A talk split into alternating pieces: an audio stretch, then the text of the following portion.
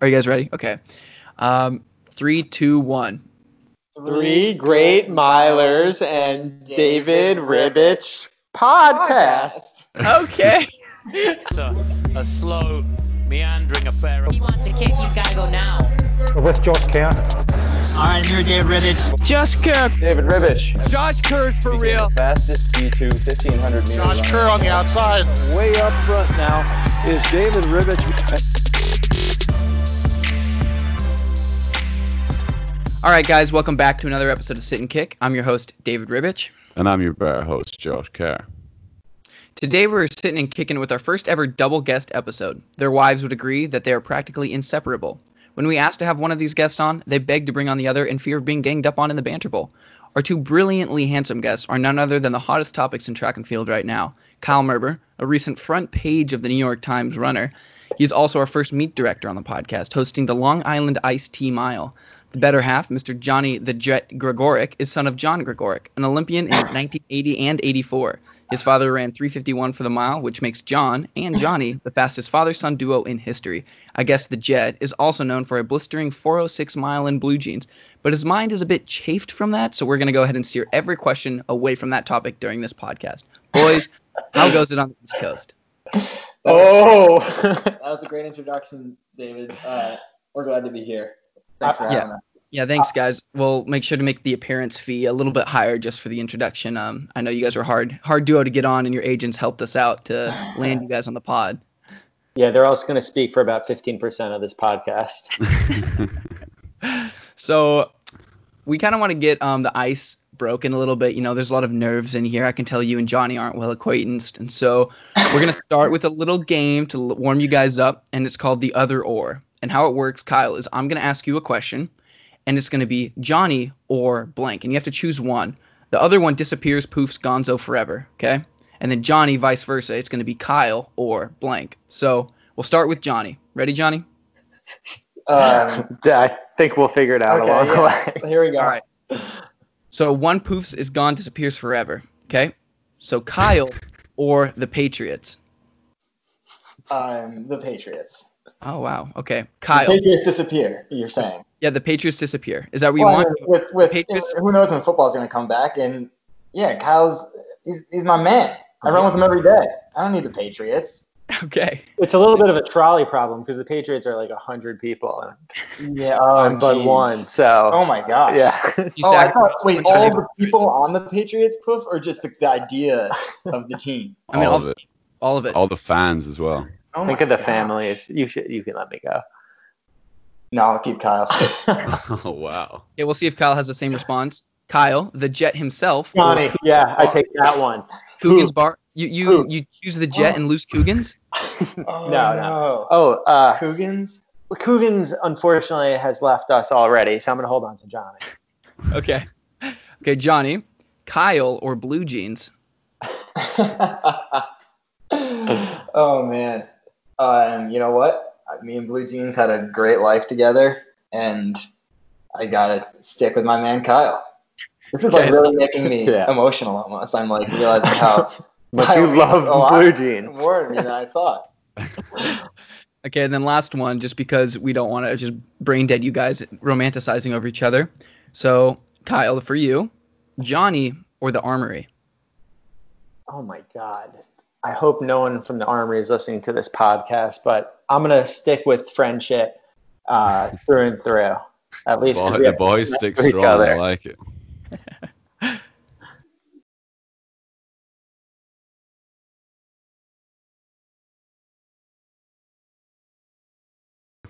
Um, so Dave, Dave thought he would talk um, a lot there, and you know he knows you guys a lot better than I do, um, because you know he continues to talk about how he lived in your house, Kyle, and, and you know he you know he knows your wife like the back of his hand, and That's your true. guys' relationships. the with back the back of my hand or his hand or Da- her? Dave knows the back of his hand. Yeah, I mean, it's it's a big thing. He doesn't sit in front of you because he's embarrassed, but you know, he, he likes to think he's part of the Merber family.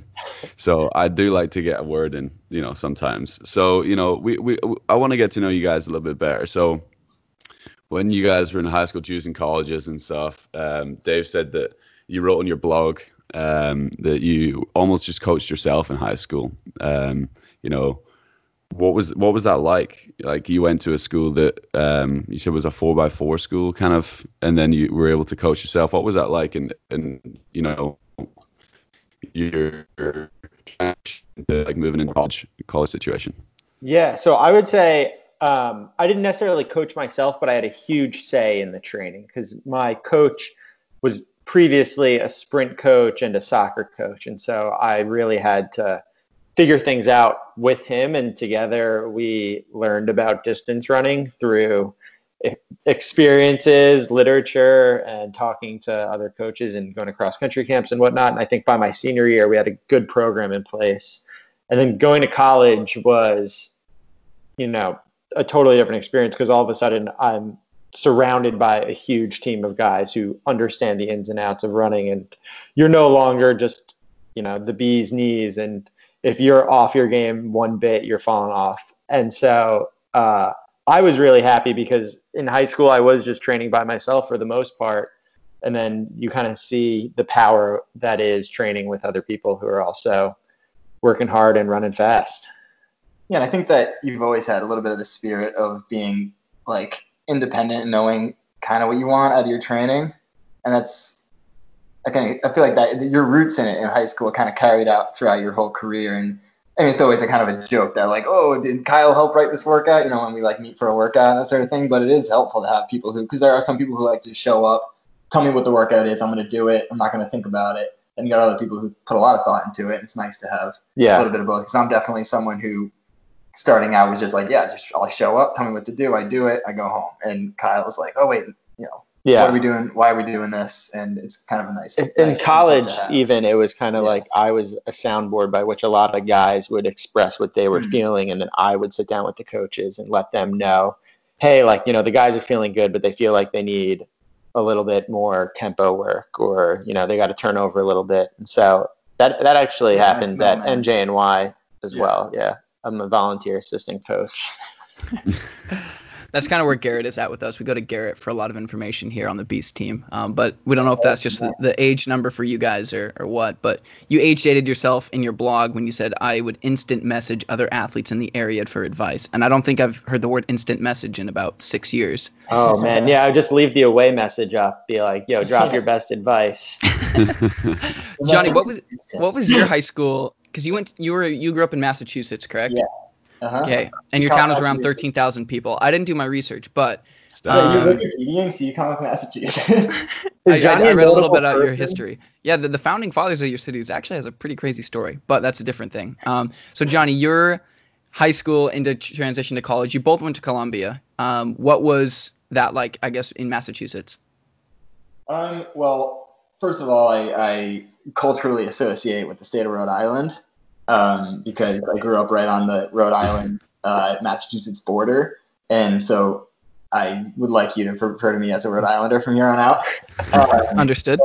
Thank you. And uh, you know, I I uh, I really liked my experience there. I obviously, you know, it's not like it was any sort of powerhouse of running or anything like that. But we had that's when my mom went to high school and that sort of thing. So my family has a lot of roots there in that town. And um, you know, I come from a family of runners, but I think that the I really just found the joy in the in the run or the the fun in running when I was in Seekonk and spending my time there. And uh, while I had some good influences there from coaches and stuff, it was more about just like the social element and meeting really cool people and, and people that Kyle even knows to this day. From I have a lot of really awesome characters from my hometown who ran on the team with me, and that kind of got that's kind of why I got into sport in the first first place. Even though I had all these obviously professional runner parents, and I have you know a, a lot of history in the sport uh, throughout my whole family, but it was more about just the the fun I was having there and the and the, the crazy times I had, the fast times at Seekonk High, as they say. Well, you guys also had, I mean, you guys were solid as a cross country team, Yeah. but it seems like the amount of traditions that you guys oh, had. yeah, I don't know if you can share any Yeah. that are appropriate, but like for a solid-ish cross country team, it seemed like you guys had yeah, some history. We had a really good, uh, really good foundation of core guys like throughout. I think yeah, the 80s and 90s that just created a ton of like wacky traditions that we would follow pretty rigorously up until even when I was there. So that was a really cool thing to be a part of. There was like uh, just a, I don't know a lot of crazy, nothing even that even that nothing that crazy. There was just like a lot of like stories that got like passed down that were kind of like these like fabricated like I don't know stories about like the team's history that obviously were all like fake facts about the team that we had like their storyteller and they would like tell they would pass down like the tradition of the team and all these different like rites of passage like rope swinging to this like gross reservoir and stuff like that. So it was just really nice. It was a great place to uh, be brought up in the sport and uh, just a lot of running on pavement and that sort of thing and callousing my bones. Pounding And, uh, the pavement. a lot of pounding pavement. Not many soft surfaces in, in the providence metropolitan area but i'm thankful for it So you guys both moved on to Columbia University. Did uh, were you guys roommates at all? Uh, no, so I'm two years older than Johnny. So I, I would be say, able to tell. yeah. So uh, we, I was living in, you know, the the King Suite by the time Johnny was rolling in on campus in the freshman dorms. Was it was it like a love at first sight with you boys? Well, uh, you know, so I, I went to the this like Reebok Boston invite thing back in high school, and uh, I was like a sophomore, and Kyle was a senior, and and one of my buddies, uh, Scott, who's one of these you know founding fathers of the Seekonk uh, tradition, was Go big- Seacocks. yeah, he was one of the big yeah he's the Warriors, David. Oh. um, anyway, he was like one of the guys who really was one of the first big track fans that I knew, and he would follow the sport. And he followed Kyle on like DyeStat and stuff. So Kyle's walking by, and my friend like nudges me, and he's like, "Oh, this kid's like an internet star." He's like, "Watch this." He's like, "Yo, Merber," and Kyle like looks over, like super confused. He's like, "What?" And then and then my friend's just like, "Nice," or something, just like laughs and thinks it's so funny that he like looked over, you know, like 2008 humor. Um, we, we thought that was hilarious. But yeah, and then Kyle went on and was a great runner that I definitely looked up to. And and even coming to Columbia, I saw a lot of what I saw my time in high school in the Columbia team, just a ton of camaraderie. And Kyle was obviously a huge a huge element of that. And obviously he was a really good runner too. So yeah, he was definitely a big part of my decision. Well, I actually knew Johnny's dad probably first. Yeah, 'cause yeah. You guys Johnny's closer in age. Uh, yeah. Yeah. So uh, I went to school with his father. Um, but his dad is from Long Island and is a little bit of a Long Island legend because previous to Ed Cheserek had the Sunken Meadow 5K course record, which is a really big deal to all Long Yeah. Islanders. And so I'd met him. Josh, take our word for it, man. yeah, it's a, it's a huge big deal. deal. Yeah. So- it sounds like a big deal. um, but uh, so I met Johnny's dad at a cross country camp and like really asked him every question I could think of. And it was that fall, probably after meeting him, that he then introduced me to high school Johnny at a cross country Mm. meet. And so, yeah, Manhattan invite. yeah. So anyway, it and then Johnny kind of sucked his freshman year. It took a little while for him to figure things And out. Yeah, sophomore year even. Yeah, so I didn't really respect him uh, at first. Yeah. So then you were only there with him for the two years that he sucked, because then you, for the fifth year, you went to University of Texas. Oh yeah. Yeah, so That's exactly right. wow, how did you know that? Um, Oh, So I have then- more facts. yeah, it seemed like once I was gone, then Johnny was finally free to really blossom into his own. Yeah, I, I, I connected that too because Johnny said I looked up to Kyle. He used it in the past tense um, when he was in high school, talking yeah, about you. So I assume around that's still the same. 2017, there was the great flippening in which Uh, I was not running well and Johnny started dominating, and then I was like, I look up to Johnny now, I guess. I took Kyle under my wing. I mean, both your Wikipedia bios say you're six feet, and I know that's a lie for um, both of you. One of them is higher, one of them is lower, but Johnny's Um, definitely six one, and I'm definitely five eleven and seven eight. um, so for your fifth years, I actually want to talk about your fifth years. So you went to University of Texas, Johnny. You went to Oregon. Was there separation anxiety? From what I'm hearing, probably not. But how did you guys choose your fifth year schools? Because um, we have a lot of, of high school audience, and they, we, they want to know about like the high school transition, and then if you're at a university and you want to go somewhere else, how does that work? So what was your guys' decision making process moving forward to your fifth year? Because that's only one more year of eligibility. Well, um, yeah, I think that we were such a tight knit group at, at Columbia, and it's it's sometimes hard to see yourself anywhere else. But again, it's pretty unique uh, in the sense of the Ivy League situation, in that you can only run for four years there, and then they kind of you have to go somewhere else if you're going to continue running. You have to graduate in four years. So, um, you know, that was that's a little bit different than I think a lot of other people's experiences because I, I so I didn't leave Columbia because I was on bad terms or anything like that. And obviously, in a lot of people's situations, they're not in the right fit. And I've talked to plenty of people in my life who made a transfer, and it was 100% the right decision because of a million types of reasons of why they shouldn't have gone to their old school. But in this case of Columbia, it was just my time was run out. And uh, yeah, I mean, uh, Andy Powell at Oregon was a, a, close affiliate of Columbia. He had volunteered with the team uh, back in the early 2000s, I think, and uh, was kind of just had a close connection with our, our coach at the time at, at Columbia. And so it was a pretty s- seamless transition. A lot of the training was very reminiscent. I think at Columbia, they he had spoken with Powell a lot and gotten ideas from him. So it was really a, a flawless a transition to going out to Oregon. And it was obviously a big change when it came to going to a school like a powerhouse school where they really care about the sports and and that sort of thing. Um, and so that was you know a, a, tone change, but it was a lot of fun it was cool to be with a new kind of a new team with a new mindset where you know the, the camaraderie was camaraderie was still strong at Oregon. That people are there to like win national titles, you know, not not just like to have a good time. So it was it was pretty sweet to be to be a part of that and to kind of feel like that helped me get to another level is kind of like a stepping stone towards being a professional. No way was I ready going from Columbia. Um, I was probably ready to get like a good job. That would have been cool, but uh, but I wasn't ready to be a professional runner. So I was glad I went to Oregon, where they really kicked me in the, the right direction to pro running, and uh, and yeah, so it was a, it was a great step, and and yeah, I, I was really lucky that it was that seamless, honestly, and that it, it all worked out that well, and because I know a lot of people aren't that aren't that uh, fortunate. Yeah, I think at Columbia we probably were very jealous always of the big schools, being like, I can only imagine how Yeah. great it is to like not have to make your own ice bath after practice. And I think things have changed at Columbia, but when I was there the first couple of years, it was like literally someone's job who got paid by the athletic department, I think, as like a student Yeah. job to make the, our ice bath for us. Um, and then all of a sudden, like I went to the University of Texas and there's two gigantic tubs and it's like, which one am I going to go in today? Like there's so many So options. Kyle's decision was mostly ice tub based. we just like obsessed with ice You're a big ice tub guy then, Kyle? Uh, no, because I was hurt more than I'd ever been hurt in my life while at He was Texas, and now I absolutely, under no circumstances, go in ice baths.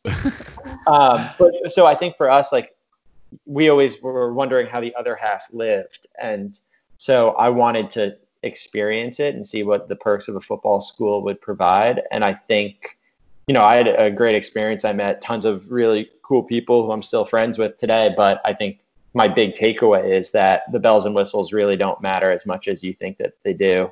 That um, in terms Yeah. of experience, like there's nothing better than living with your best friends and eating at the dining hall with them every day and going on runs. And if you want to work hard, you can work hard anywhere. It doesn't have to be like because someone put a certain logo on you or Yeah. you know gave you free stuff like that that You stuff doesn't say really the, uh, matter you always say like the happiest runner is the fastest runner. i wake up every morning Yeah, i said it always, this morning I, he always says it. I always remember happy. Kyle's mantras for him, and I repeat them to him when he forgets them.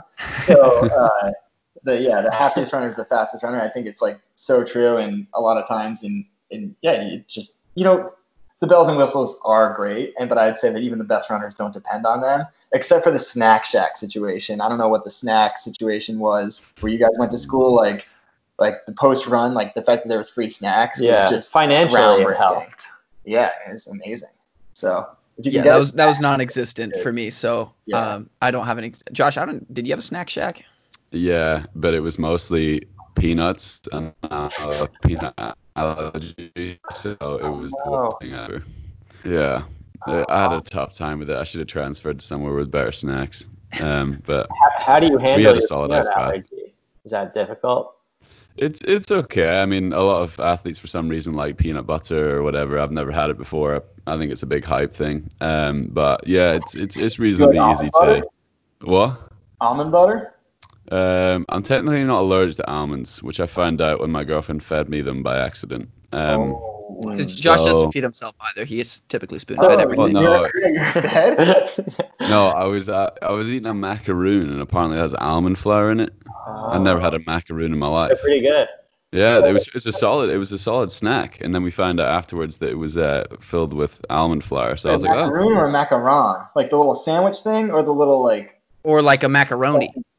Yeah. no, it was uh, it's one of those uh, Oh, uh, the wee sandwich things. Yeah. Yeah, yeah. So Uh, is that a macaron? well there's like a macaroon which is like a which is like a, a like a coconut based cookie, correct? Yeah, it's French. No. No. Oh, the no, the mac. You know I'm yeah, yeah, talking yeah, I do, I do. Kyle's trying to pretend like he's trying to Oh, I, throw me under I'm getting bus. confused. All right. So anyway, There's Josh, Columbia fourth- degrees. Cal, Cal has a Columbia degree, as both of you do, but he, he's really flexing it. So, Josh, if one of your competitors, I'm asking for a friend, accidentally started eating peanuts with like 400 meters to go, hmm and you were right next to them, what happens? Does that help them and their odds? See, this is exposing, so I'm gonna go with no comment. Um, so yeah, it- I was actually worried about bringing this up on the podcast because I, I did think this was gonna come up. Um, please don't eat nuts around me on a Yeah. race because Uh, I'd die. Chris O'Hare and So- Neil Gourley. That's crazy. That peanut breath. Oh, Yeah, yeah. we had Jake Wightman on two episodes ago, and he talked about eating his like peanut butter bagel on the way to World Championships, and then remem- remembering like on the bus to the World Championship, Josh has a peanut allergy, and he's like, maybe it was a tactic. So Yeah. Yeah, he was like legit sitting like the seat beside me, and then just starts eating his sandwich. And I think he then realized he was like, "Oh shit, I should probably sit in the back of the Did you bus get here." like a trashy throat? Uh, no, like I, it was. He was far enough away, and he realized before he started eating it, he was like, "Ah, yeah, I'm just gonna go to the back of the bus." I was like, "You could maybe not eat it, but you know, Yeah. apparently, Well, you know. whatever Uh, works." This is a fun anecdote about eating on the buses that has nothing to do with anything. But I was in a I was at a race in Japan. The Ivy League has this really cool thing that after you graduate, you get to like potentially get selected to go do an ekiden versus all the college teams in Japan, and they kick your ass, and it's a great time. That's like a big relay, like a road road race Mm. relay. You like hand a like a sash. For those, I don't know if anyone listening doesn't know what an ekiden is. Our Japanese yeah, don't know what an ekiden is, but I nodded as if I knew. Okay, so That's how I um, get through life. it's a relay race, but like on the But road. it's, yeah, like, Oh, you know, it's whatever, 100 miles long or something. It's like you know a long relay. and on the way to the race they're like don't on the bus there that morning they're like don't worry like we'll provide breakfast. Like there's no worries at all like you don't have to bring. And we got on the bus and they brought us mcdonald's and our options were like shrimp burgers. And needless to say i think it was uh the, our downfall of teams cause like our team did terrible because everyone was eating shrimp burger for breakfast before race so so you, so you learned there that shrimp burger is not going to be uh, something you do here. yeah That's not no, a staple in the diet. not anymore Yeah. Yeah, you asked how Josh handles a peanut allergy. He actually handles it by reminding everybody on the team at all times that he has a peanut allergy. So like everyone just gets rid of their peanuts when he comes to Seattle. I remember being in Albuquerque and I had like a bad workout or a bad day and we go to a Walmart and I was like, ah, dude, man, the Snickers bar looks really good. So I get a Snickers bar. I get in the car. I'm like pretty No, pouty. no, I'm no, no, Rephrase that. You get in my car, I get in Josh's Oh. car. and, then, Josh's wait, car. and he's coming back to my house where he's staying. and I'm coming back to his house Oh. where I'm staying, and I'm just like having a bad day. I just want the Snickers bar, and he goes, "Dude, what are you doing?" I was like, "What do you mean?" I just like I need to pick me up. Like I just feel like shit. And he's like, "But you're eating peanuts in my car." He kicks me out of the car and makes me eat it in the parking lot, and then I throw away the wrapper like six garbage cans away, and then I get back in the car. So it's like Josh gets through by making everybody else ate it? feel feel the allergy as well. Yeah, I, I didn't ate know it. You I'm- ate it and got back in my car. I did. I just held my breath. The Do we need to pause the podcast so you two can work this out?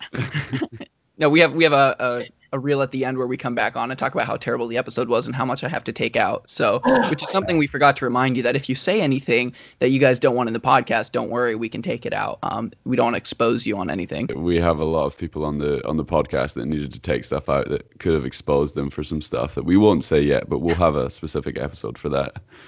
Cool. But let's We'll get back let's get back to the Alright. running side of things. All right, boys. Yeah. So we've got a Hoka Yeah, back- athlete back and an ASICS athlete. You know, how, how's that? How is that? Like, you know, when speaking to ASICS about you know training groups, was it difficult to negotiate running with a with a Hoka group, Johnny? Uh, well, so when I left uh, Oregon and, and originally uh, started running for ASICS, I, I went out to the New Jersey New York Track Club and they didn't have a affiliation uh, or like a sponsorship or anything like that. It was just sort of a you know United Nations of, of sponsorships and, and people. So we, uh, you know, there wasn't any trouble there. It, it worked great. And then eventually, you know, the, the club, it's nice that they were able to pick up uh, a sponsor to help, you know, with that, all their financing and stuff. And, and it was Hoka and, and Hoka was, you know, glad to let me stay because obviously the, the, system here was working great for me and I had kind of built a life in the Northeast and um, and so I was able to stay and then Asics was also uh, okay with it so that's always been it's always been a great a great situation and a great relationship I obviously still you know fulfill my loyalty and obligations with my own brand and stuff and I just when the photo shoots happen for those guys, I just stay out of the way, and then uh, yeah, it all works out pretty well. Yeah, I think there's just a mutual benefit to yeah. having good milers in your training group, and I think yeah, both recognize rides. it. Yeah, yeah. Yeah, I was gonna say because Johnny, Johnny, well, both of you combined with your your mile times and things are kind of like the the heads of the Hoka New York, New Jersey Track Club. Did I say that right? Hoka New York, New Jersey Track Club. New Jersey. Uh, oh, Hoka, New Jersey, New York Track Club. Um, thanks. Yeah, so it's like, oh, I, I definitely agree with you, and that's kind of like the same thing. I feel like it's just like an added training partner to your dynamic. Um, and then with these last few months, um, solo running has kind of been the norm. Have you guys like um, revisioned your training? Have you figured out that you're more solo athletes, or are you guys more group athletes when it comes to build ups and mileage? Yeah, I think uh, it's funny because I actually was saying this to Johnny the other day, and you know, in the very beginning, we obviously when New York was really bad, we kept our separate ways and whatnot. And I know there's like a couple specific runs that were really funny where we were just passing each other on the trail. Yeah. And then as things like loosened up a little bit, we it was basically just Johnny and I would meet up and we both were like, all right, well, I'm not leaving my home except to run with you. If you don't leave your home except to run with yeah. me. And I think uh, that was a that was a way for us to be able to get through just emotionally and mentally with the training. But I was saying yesterday that sometimes it's really nice when you do get an opportunity to work out alone because you get to kind of dictate how things mm-hmm. go and you always walk away from a workout and maybe compare yourself to how other people were feeling or how did they do? Did you get dropped? Were you the one dropping? And sometimes when you're alone it's nice because you just always you're just like well i felt good so i'll just yeah. assume i would have dropped everyone. Yeah, yeah so with um obviously you're in different brands and uh, you know we're we're Brooks and, and you know you've got all the Nike athletes uh, Adidas athletes and stuff. Do, do you feel like every runner just believes their brand is the best? I feel like whenever I speak to like a Nike athlete they're like oh we get this and that and this and then well, us at Brooks we're like well you know we have such an amazing team that gets together so well and, and then you've got the Hoka athletes that are obviously you know love their training partners love their company. So like do you feel like everyone's just kind of brainwashed by their own company being like yeah we're we're the best? uh, well, I know when I graduated and was looking for a sponsor, and the sorting hat was put on my head, it yelled Hoka, and then ever since it's been like a match made in heaven. So yeah, I think that's. I think you know we are at the end of the day contracted to you know be like promoters of our brands, and I would say that I feel blessed and lucky that I truly believe that I love the Asics products and I do love the people there. It's like I, I mean that. I mean that from the bottom of my heart. So I don't know. Uh, I maybe I don't think I'm brainwashed, but I guess that is that something a brainwashed person person would say. I'm don't know. I think um, some people really. I mean, there's some people who just want to be completely left alone and just they want stuff and they want to get their paycheck and they just want to train and that's it. And then you have other people who really like being part of a brand and being super involved in the company and you know working on the shoe development and this and that. And I know like personally with Hoka, it was something especially when I signed with them in 2014 that was really fun to grow with them and be a part of that. And that's something that I personally was really attracted to when looking for a shoe company because you know, it was a chance for me to grow my brand alongside them. And I know for other people that that's not necessarily what they envision with their relationship and they want to be left alone and have no distractions of any sort. And it's just like, I'll wear your jersey and run fast. So person person. With the benefits of a smaller company, um, what are some of the perks that you guys get with um, working with ASICS and working with Hoka? Like Johnny, for instance, um, you had that pair of track spikes for your your mile race. We're not going to talk about if you're in blue jeans or not. no one Um, cares what he wore. He could have worn anything. Just that Yeah. mile you did. So yeah, so let's talk about those. Like how how cool is it for Asics and how cool is it to just be kind of um, be behind the scenes and They must that have been quite spikes? slow spikes if you didn't break four in them. Like what was? What's that? yeah. I said they must be quite slow spikes if you didn't break four in them. It Oh, was just man. a normal mile race, right? They must be quite slow spikes if you didn't break four. Oh, the ones that You gone fit, or- for me. Yeah.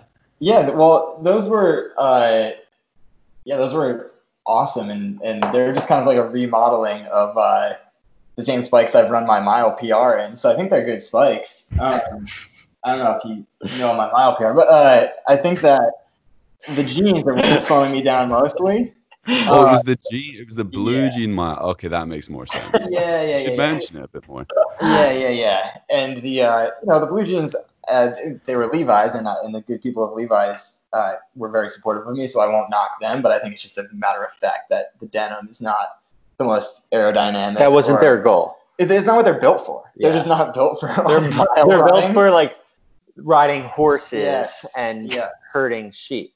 Yeah. So uh, yeah, it was just it's it's one of those things. But I, those spikes were were awesome, and uh, you know it was it was a really great thing of Asics to have done. It's again a great example of uh, them being a great company and and made up of good people who do nice sentimental things like that. So I'm glad to be part of a, a tight knit group and not you know uh, a cog in a large machine or anything like that. You did a post about riding to your running shoes. Um, is Asics an acronym? It is. What's Yeah. what's it what's it stand for? uh, Anima Sana in Corpore Sana, which is a sound mind and a sound body in Latin. That's cool. You guys don't speak Latin. You guys don't speak Latin? Pig Latin? No, I've never spoken Pig Latin. I can speak Horse Latin, but um, yeah, the Latin dialect was something I never studied in my school. It was just really bad Spanish, and I cheated on it. Um, yeah, Very cool. Well, yeah, it's uh, yeah, that's that's that's the acronym, David. And Thank you. Uh, you want me to get more notes. into it? Brooks is also an acronym. That's what I wanted to know. Really? You're Yeah. good. Please do not attempt this, Dave. Yeah, You're gonna muck it uh. Yeah, it's uh, best runners on our cool solar system. You know, so it's just Cool with a like K. yeah, cool with a K. uh, yeah. So we have two segments coming up. They're a little bit more individualized for you guys. Um, we have joking with Johnny, which is going to obviously have Johnny be the focus of the questions, and then we have kicking with Kyle. So you know, a little alliteration, a little wordplay, no acronyms. We're not as clever as Asics, but we still have a little bit of uh, creativity left in our brains for the podcast. So we're going to go into joking with Johnny. Um, What do I do? what? Kyle can joke? I Oh, can yeah. joke. I Yeah, can you do can joke. kick. You think I yeah, can? you you can joke, um, but the alliteration. If, if we would have said joking with Kyle, it just didn't sound as sound as cool. We could have said cool with Kyle with another K, but that'd also be illiterate. So, however, in this moment, Kyle, we want you to be included. If you have any um, jokes or anything that you want to like add on to what we're talking about, you can be a host in this scenario and also lean into the shoulder of Johnny. And then Johnny, when Kyle's going, you can do the same. Um, so, Johnny, Yeah. how did you meet your uh, missus? Uh, you two seem very much in love. oh my gosh, David! First of all, thank you for bringing this up. You're Uh, my wife Amy and I met when we were in high school, actually, uh, high school sweethearts.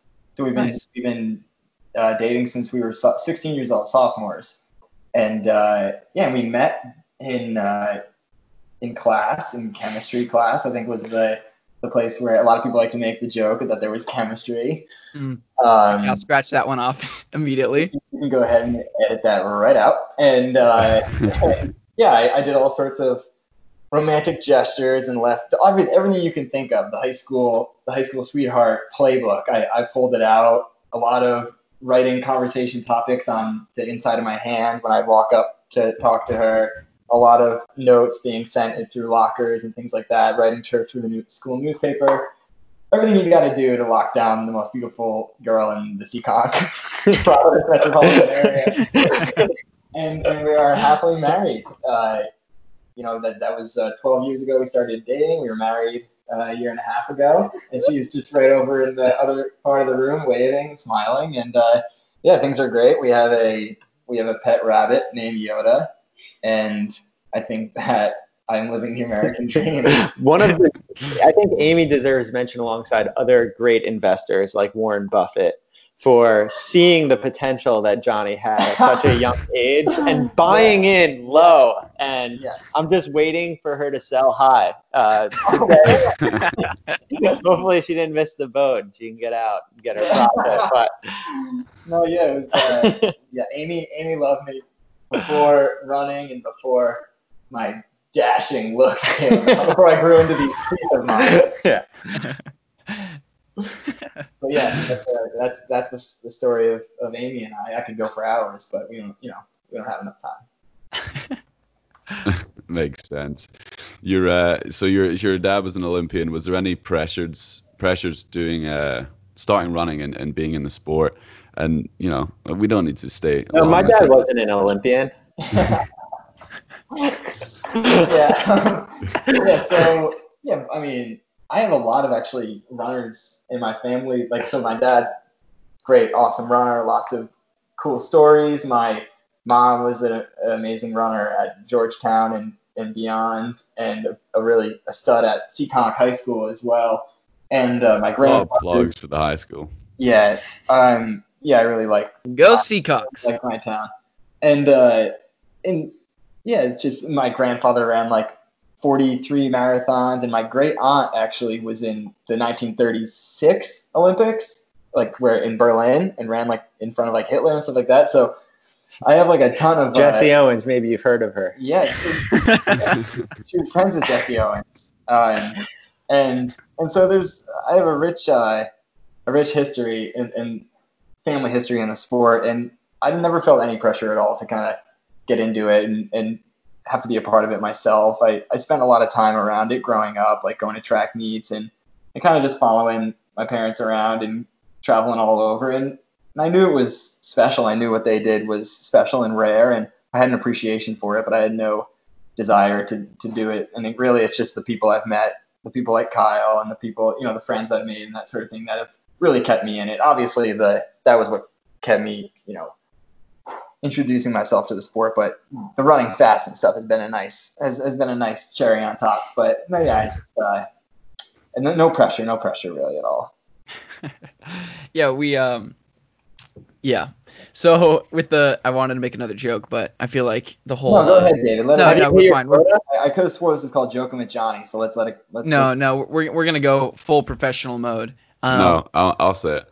Um, so Dave want, had this written down, but he doesn't have the balls to say it. He said, "So you made the world final in uh, 2017, and you went on and ran 3:49 in the mile, Diamond League final, and then you ran 4:06 in the in the Blue Jean mile. Was that like a pretty easy trajectory down? Is what he was going for? yes. Um. That. yes. yes. the answer is yes. I I think that those are all highlights of my career. It's just it didn't take you that long to get through all the highlights, which is disconcerting. Um, but no, it, it's you know, I'm glad to have I'm glad to be writing this writing this down. it's a lot of fun. yeah, your um your final in your USA final in 2017 though, in all seriousness, was probably one of the craziest finals that um I've seen on YouTube. I mean, I'm not gonna say I'm not gonna talk about myself the fact that I was in it and I got dusted by you, but when I rewatched it, yeah, I was in it. I don't know if you knew that. College uniform. Yeah, it was in my college uniform. Um, it was my first USA final. For you though, uh, Johnny, um, you were in like DFL with 300 meters to go, and then you ran like 38 or 39 for like the last 300, and just blew by everyone. Was Yeah. was what was the the thought process with like 300 to go, 200 to go, 100 to go? I know that was three years ago, and you're probably gonna have to make up some things. But was there any doubt with a lap to go that you weren't gonna make a team? Um, well, you know, going into that, I was in a great place with running and, and everything, and I was in, in great shape, and I had every full belief that I had the ability to make the team. Um, and I would say that, you know, I, I ran that race with the intent of making the team, and I was well positioned. And I think with 600 meters to go, I got really like knocked around, um, as you do. And I, I ended up like getting spat out towards the back with like 500, 450 to go. And I just basically told myself I'm just going to go crazy for a lap and just catch as many people as I can and just get as much out of it as I could. And that just ended up being getting third, which I was grateful to have happened. But it wasn't like uh, you know when you're in the heat of the moment and and that it's all it's all a blur and you're just doing everything you can to beat as many people as you can and and run as fast as you can. So that's all I was doing. And I just uh, I think a lot of people yeah have said like what were you, what was going through your mind? What were you thinking? What were you saying to yourself? And it's just like anyone you guys know, like 400 Yeah. meters left in the race, I'm just like, sprint. like, you know, there's nothing, there's nothing Yeah. in my mind except like go go go go go.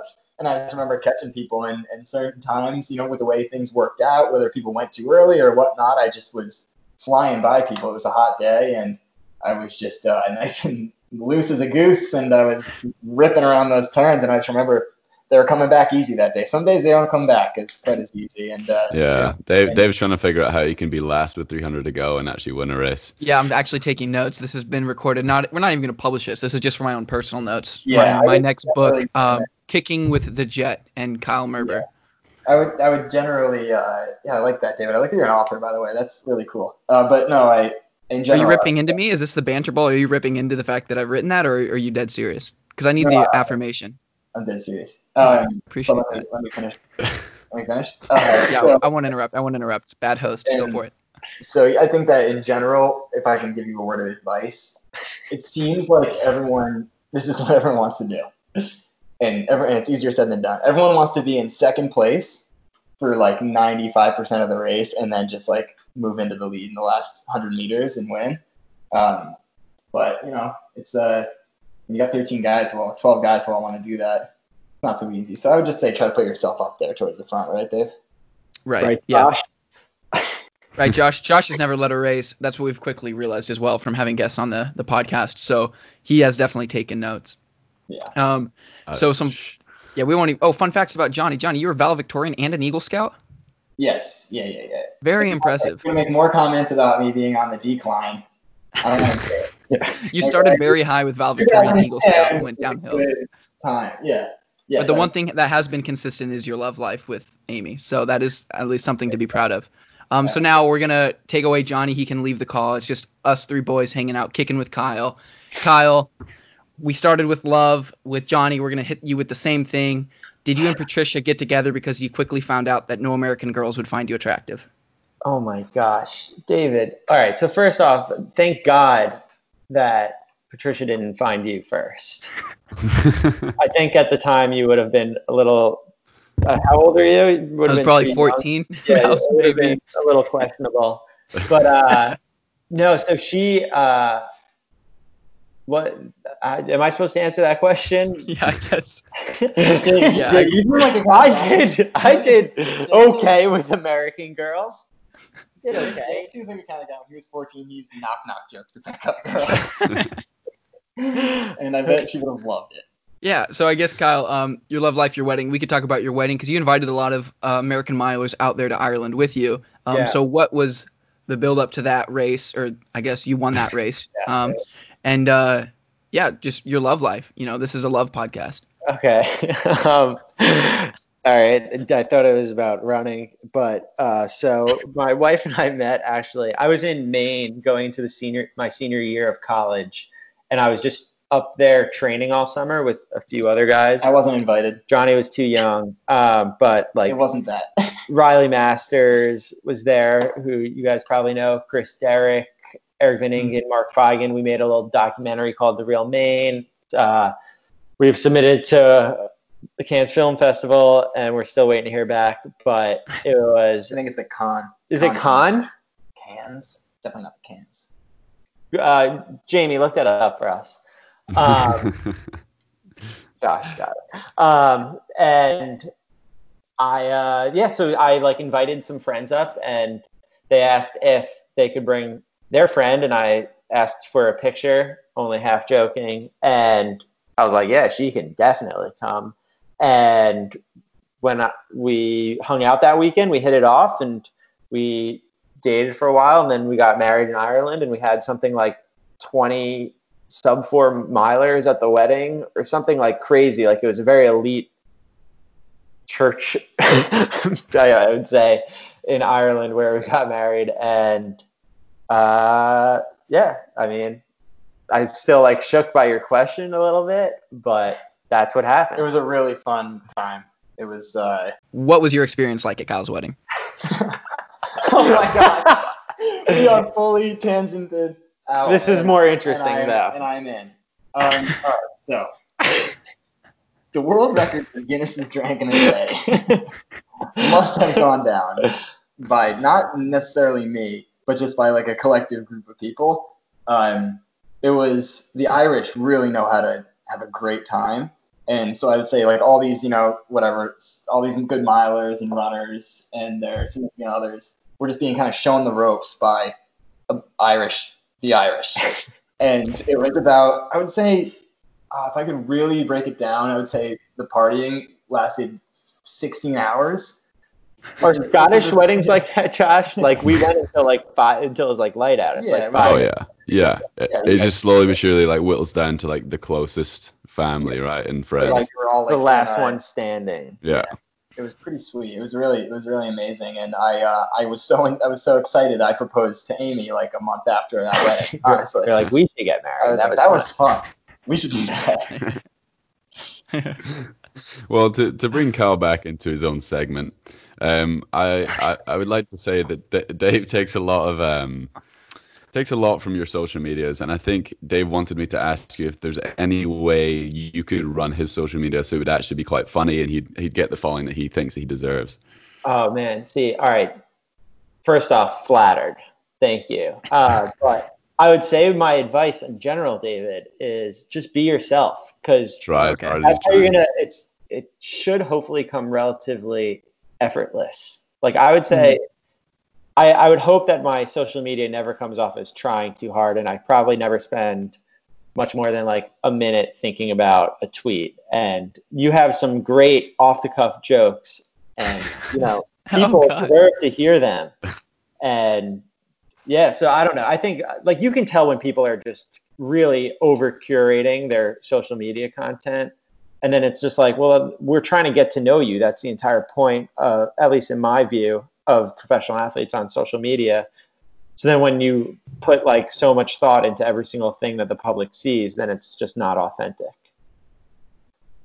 Okay. Wow. Note, notes taken. I also I also also want to talk, take notes on uh, your ability to run 1200 meter legs because you were the 1200 meter leg on the world record relay. Yeah, Um, it wasn't especially so- fast. It was tactical. it was tactical. Yeah, it's your, always your leg was. Uh, I mean, every So- 1200 leg in DMR history. That's true. that is true. And you guys ran 915, correct? Yeah. Um, so talk about that experience and then also like if DMR should be implemented into like world championships and Olympics because they have four by four relays, they have four by one relays, but a distance showcase relay would also be something cool. Would you Yeah. agree or talk about it? I think it's a shame that the World Relays, you know, which started out as this carnival and had an opportunity for distance runners to do some races that we wouldn't normally do, like the 4x1500, the DMR, and the 4x8, and they just slowly got rid of all of them. And they were consistently like the most exciting races there. And I think that at the very least, like the 4x8 deserves to be in the Olympics. Yeah. Um, you know, it's just uh, you're still going and the dmr is the same way. Like the 4x15 i understand it doesn't it, sometimes that gets really stretched out but a 4x and a dmr are so competitive the entire time especially the dmr the amount of lane like lead changes that are happening that i think um, it's just something that any casual viewer could get behind.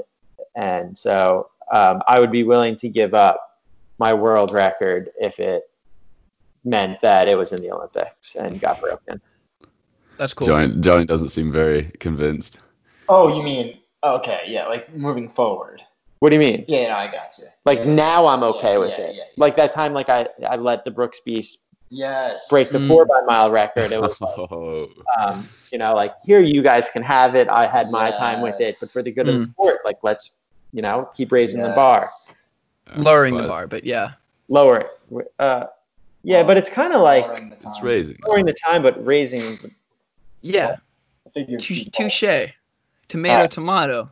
So you you run the Long Island Mile. Um, not like liter- well, I guess literally you run I the Long Island Mile, yeah. but you also run the Long Island Mile. You are the meet director. Um, so there was an article that you did in 2017 with Citius Mag um, that talked about what makes a great meet for an athlete perspective from an athlete perspective. Um, so just for our podcast as well, what is it like to put on a race, and what do you wish athletes knew more of um, going into a meet?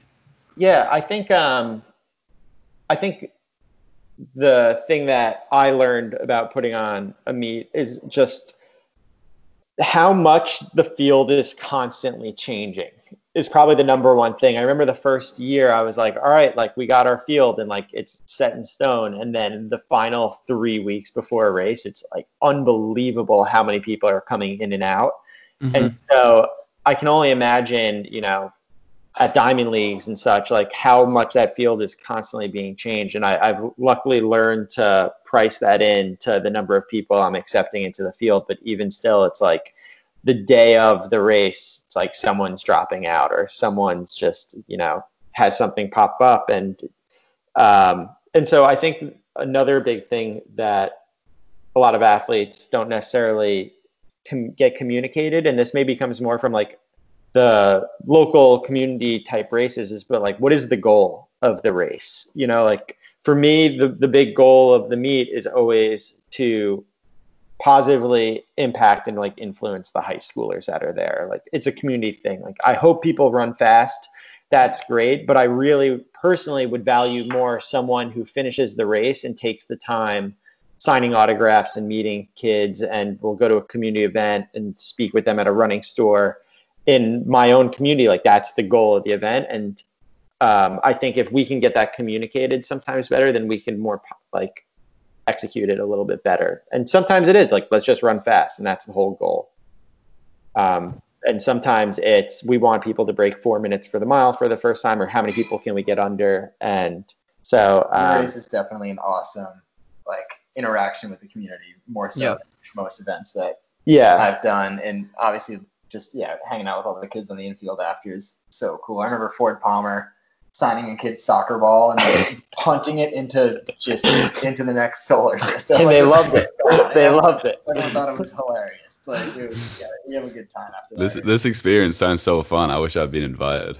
Oh, uh, I'm just I'm not very good with the community to be fair. I understand. Yeah, I mean, you're scared. We'll talk about yeah. I'm you are no David Ribich. You have David yeah, you you are no me, but I will say that I Kyle before the race, um, because like I've been to Long Island Mile, I stayed with a terrible host family, had a bad race, but you know I'm just kidding, had a decent race, bad host family, um, and Kyle was going into it and he was saying after the race, there's gonna be a bunch of high school kids approaching you for autographs for all these things. Man, I didn't get a single autograph. So in my bio, the next time I run it, I'm gonna say please bombard me with autograph asks because I missed it the first time around. I don't know if people just thought I was one of the high schoolers in a uniform or what, but I didn't get a single autograph, and that was like your big claim to the Long Island Mile. A shot, a shout out to you though is that that next morning despite um, everyone kind of having a late night at the after party, you woke up bright and early and met with a local team and spoke to them about your book and signed autographs and went on a run with them. So I think about his book. You're, guy, you're a good guy. I would endorse you. there it is. for the book. I can't believe you did. Did you not bring books to the to the race, Dave? No, um, I had like a limited amount of packing, you know, and I was ah. just yeah, I, I and they're probably didn't sold out it. as well, right? They're all sold out. Yeah, sold I, I, only have like 60 of them in my closet right now, taking up space. So if you guys want to buy my book, Small School Big Dreams, just text me.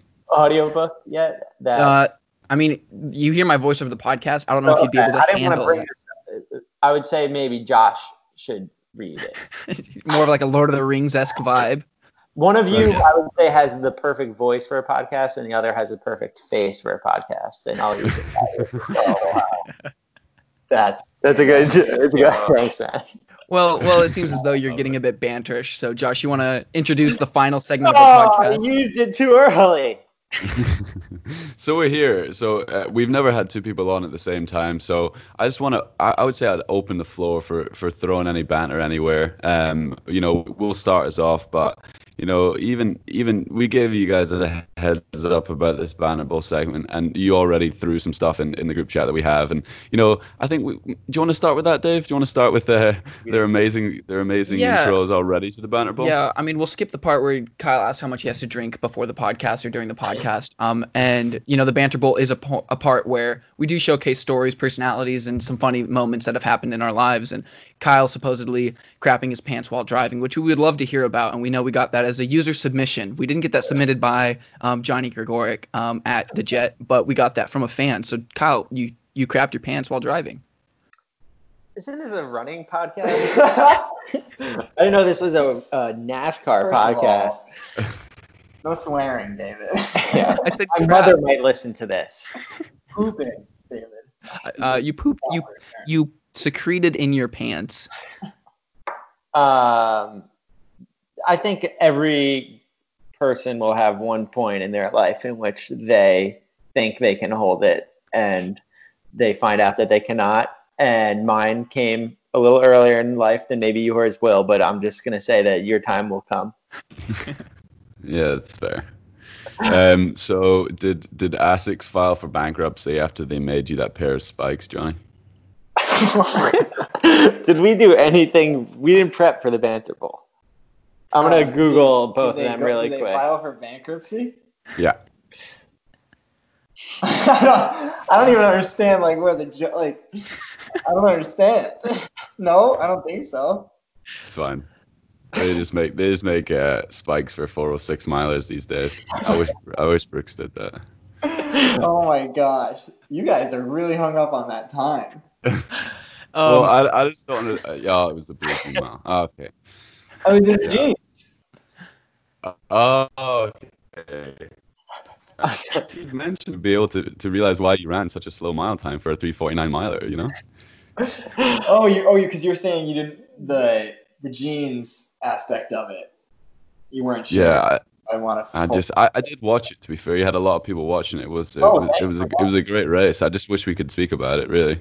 Oh no! I, listen, I am glad to talk about the Blue Jean Mile. I just was I didn't want it to become the focus here. mm, It was a wonderful event, and it was a lot of fun. And I'm glad you watched. And I appreciate it.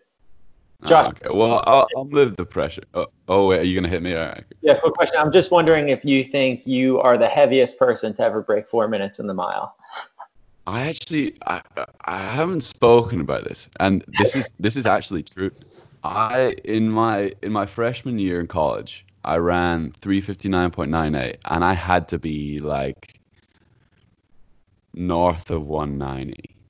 So That's if anyone if anyone can say that they were around there, then you know fair enough. But yes, I would say I'm actually kind of proud of it. yeah, no, that's I would. That's an Yeah, absolutely a badge of honor. That's so cool. On the indoor boards, we can really hear you coming. Yeah, the ground shakes, and I'm just crying as you come around the turn. oh my god! boom, boom, boom. You definitely didn't hear me in 2017, to be fair, Johnny, because I may have got knocked out in the first round of Worlds by a significant amount. Dang. But these things happen. Yeah. hey, Ah, I'm you were young. slender for this race this weekend. I'm slender. Yeah, absolutely. I'm excited to see it. 1K. 1K. So, What- David, when when you need to like pick things up that are heavy, do you have to call Josh, or are you maybe the weakest sub four minute miler of all time? um, yeah, I typically I wouldn't call Josh because Josh is the one guy on our team that doesn't do any weights because he just decides to skip out on them because when he's in Albuquerque, um, everyone's doing their core routine and weight routine after practice, but Josh just texts the group saying, "All right, good practice today, guys," because no one's there to keep Josh accountable to do weights. So I would not call um, Josh, but being the weakest teammate, I would probably call Ali Ostrander because I was in the weight room one time and I was like, "That's what weight you're using?" She's like, "Yeah. How much weight do you use?" And I was like, "Less than that." And then I just decided to do all my weights at Ali Ostrander weights, which made me significantly faster. Like that's that's when I started really running really well. So I'd probably call Ali O when it came to lifting weights. Like no joke, she'll put your body into shape. So yeah, I'm the weakest on the team. Thanks, Kyle. Um, Yeah, Josh, you want to hit the next one to take the pressure off them? You wrote this, and I'm not prepared for it, and I didn't even get to do my research. Um, so Dave, uh, how many people do you think you could name in in the the NJNY team? So to be fair, there's like 30 people, and I have a hard enough time remembering my graduating class from high school, which is the same number. Um, but I know um, Rob Ford. Wait, that's not his name. Rob Napolitano. Bad start. You got two. Yeah, those are both. Yeah, those are. Wait, Rob Ford? Rob Ford's a guy? No, Ford Palmer's a guy. Yeah, Wow. You're getting, Yeah. you get, He's you're, got another you're just accidentally getting people. Oh, great. Okay. retired, right. Okay. Um, so there's, there's I, I don't know if these guys are find more. current. I don't know if these guys are current, past, present. You know what I'm saying? So I'm just gonna say the names that I know have affiliation. Um, Graham Crawford, Rob Napolitano, Jess Garn or Jesse Garn, um, Isaac Updike, uh, Kyle Merber, Johnny Gregorek. Those are two um, guys that people can forget. Um, then Whoever you don't name, we're gonna hold against them. We're gonna be like, Dave Ribich has never even heard. He's, of it. he's running Oh, out. oh, there's the D3 guy that I have to remember. There's the D3 guy that I have to remember for the sake of. Um, isn't there a D3 guy? Yep. D three, you're D Yeah. D three. You're D two. Yeah. Um. Oh man, I can't remember. And the his- time is up. Yeah, so I got seven of 55 people. So that's a pretty good. That's like- enough. That's enough. You got all the important ones, and me and Johnny. Yeah, that's good. Oh, oh, and Frank, how do you say his name? Gagliano. Is that right? Yeah. There you the go. Godfather. Um, so we're gonna take it off of you guys. We just want to know the story. You guys are both East Coast guys. What's the craziest thing you've ever seen in New York City? Hmm, I would say just a lot of just a lot of public urination. I'd say it's just a, I would say it's just a it's all it's the sum of just just fifty guys peeing on the street. Not at the same time. No, at different times, but believe me, they're all compiled in my mind. Um, I once saw a guy crap himself in his car on the West Side Highway. You, you pull down the rear view mirror and you just say, "Oh no." yeah. Um, but yeah, I mean, New York City is, uh, you know, it's a it's a concrete jungle, and uh, there's a lot of there's a lot of crazy stuff that goes down. I'm, I'm going for a run there. It's a lot of fun. Next time you guys are in the city, we'll take you on a if it's if it's safe. We'll take you on a run. We, you know, we could see we see all sorts of famous people in the park. It's great. yeah, there was a period in time in college where every single day we passed Liam Neeson at the same exact spot, like without It would be fail. like every like it would be like once. It would be like It happened constantly. Yeah. yeah, if we ran on a certain spot in a certain time, we'd always see Liam Neeson walk by. That'd be cool. You guys never So- talked to him? Or is he just Irish? Liam. He's Irish. During that Citius Mag um, article, you come out and say how excited you were to, to represent Team USA at the Edinburgh Cross Country, Cal. And that's actually where I'm from. I'm from Edinburgh in Scotland, and uh, you know, a great country, great event. I would have been racing there as well at the same time, just maybe in the under 13s. Um, but you know, you go on then in- in that, you know, you're like, you know, you know, I love that event. You know, I, I like to, you know, create my own event and stuff. And you said, you know, having someone pick you up at the airport, especially in a country where you don't speak the language, will make life a lot easier. And you know, I just wanted to let you know that Scotland they speak English there. Did I if you didn't realize. I, I think maybe I was referring to the time in Italy I got left at the airport, but uh, luckily in Edinburgh, um, which I hope I'm pronouncing it right. I know it's really you really fade off at the end of the Yeah. word Edinburgh, and That's, that's a great one. Yeah. uh, I loved it though. I thought it was such a Edinburgh. yeah, Edinburgh. Um, I thought it was such a quaint city. Like it, it's not that big. I felt like I was able to walk around and see it all, but there was still a lot going on, and it was really pretty, and people were nice, and uh, yeah, I would recommend living there and being from there. yeah, you guys were right. I can imagine you guys were staying right in the middle of town. So yeah, I can imagine there's a lot going on. And you know that event's great, but it's not in Edinburgh anymore. So Yeah, it's a sadly, shame. There was, I mean, the weather there is really something, but it gets you. It gets you Yeah. gets you tough. I know we slotted you guys for uh, like a six-hour segment, so we're gonna start to slowly wrap it up and get you guys on your way to your group massage therapy session. Thank Um, God. And so there's two parts left that I want to ask Josh. Um, this is in relation to Johnny's uh, Blue Jean Mile, um, but more so directed towards you. Would you do a kilt mile? would you try to set a, a kilt mile time? Uh, Because that could be pretty interesting. Because I feel like you get a little bit more airflow in there. You could just wear some like compression shorts, but I don't think they'd be as restricting. I don't know. If I got a good pair of Asics spikes, I reckon I could give it a go. But I'm not. I'm not sure if Brooks would be down with it. No, we'll see. I. I, I mean, this if this season's going to be good for anything, it will be a kilt mile world record. So Yeah. we'll maybe give it a go. What do, what do you wear under there? Nothing. Really? At all? No, you wear Yeah, like it's, it, it definitely it definitely wears you down. Wait, you actually don't wear anything underneath it? No, It wears you down. It, it definitely chafes you down. Oh man. Wow. Is there a special type of shoe that you wear when you run in kilt? Clogs, Or right? like- you wear clogs. No. So yeah, yeah, there is a. This, it's got like the laces come up your leg.